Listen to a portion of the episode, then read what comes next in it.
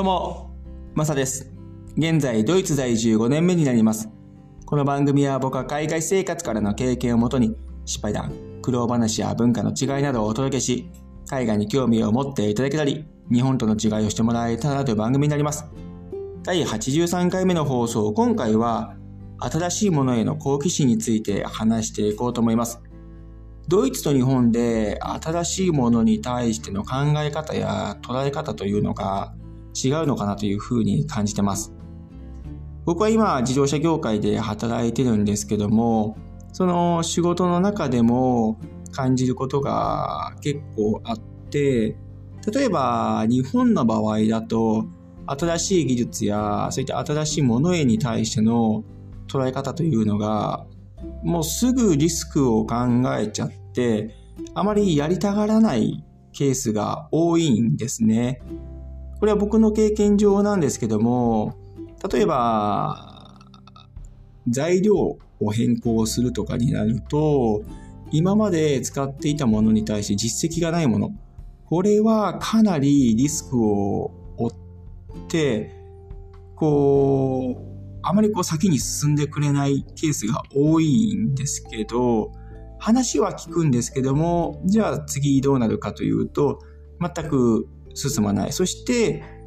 他に何か実績がその新しいものに対してあるんであれば少しずつ少しずつ動いていくような感じなんですね。ドイツだともちろんみんながみんなそうじゃないですけども新しい技術ができました。おーってまずこう盛り上がるんですね。で、どういったものなんだ？って聞いて質問、回答。で、いろいろこうみんなが納得していって、あ、じゃあちょっとやってみようかっていう雰囲気なんですね。とりあえずやってみて、まあ、もしそれがダメであるんであれば、もうそれは仕方ないみたいな感じなんですね。ここって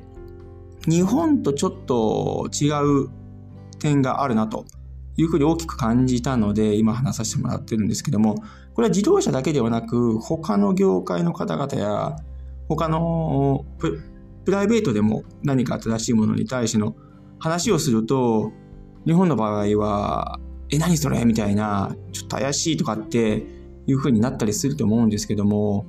ドイツも人によってもちろん違うんですが大体こっちの人は「えそれ何何?」みたいなちょっと聞かせてよっていう感じになったりします。これ仕事でもプライベートでもうんなんか捉え方がちょっと違うなというところでまあ僕自身の個人的な考え方なんですけども新しいものに対してはあまりこう耳を塞いでしまうと最終的にブーメラン式に自分に返ってくると思うんで僕はまず聞きますね。聞いて自分で納得してあじゃあ良さそうだとやってみようというなんかそういう考えなんですけどだってリスクがないとこに成長はないですよねリスクをばっかり考えてしまうとチャレンジもできないですしじゃあチャレンジができないと自分自身も成長できないっていうふうに思うんです。なので、ドイツは比較的そういった新しいものに対しては聞く姿勢を持ってるっていう感じの雰囲気なので、日本とはちょっと違うかなというふうにも感じてます。はい。今回は新しいものへの好奇心に対して話させてもらいました。どうもありがとうございました。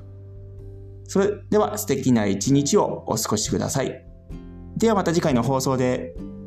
チャオ